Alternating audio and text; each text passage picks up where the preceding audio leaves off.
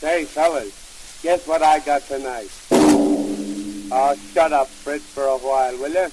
I'm not talking to you. We're not on speaking terms. Well, what did you get tonight, Harry? I suppose another wedding invitation from home?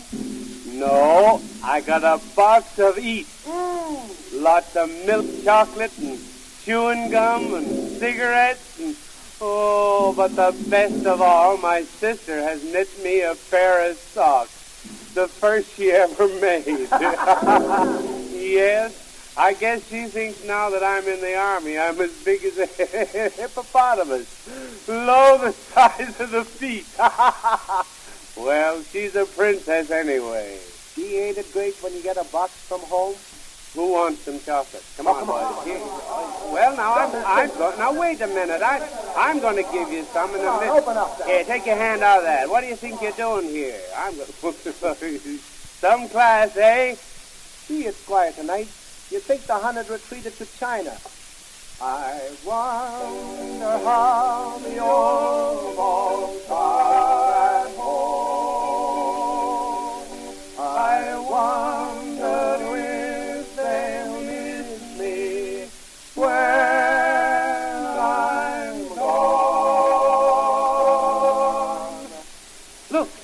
look.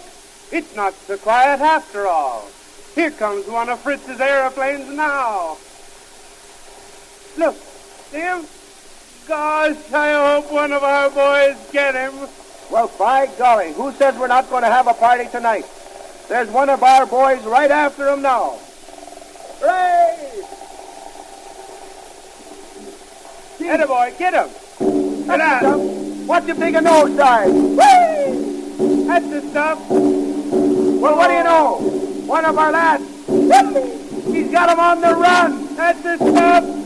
Go after him, boy. Go after him. Where did that one go, Herbert? Where did that one go? Oh, why up in the field? No harm done. He couldn't hit a barn door. oh, look. Look at him. Look at him go. Back to Germany as fast as he can. I wonder what Kaiser Bill would say if he saw his pretty bird running away like this. Well, boys, back to the dugout. We got him, but don't let them get us.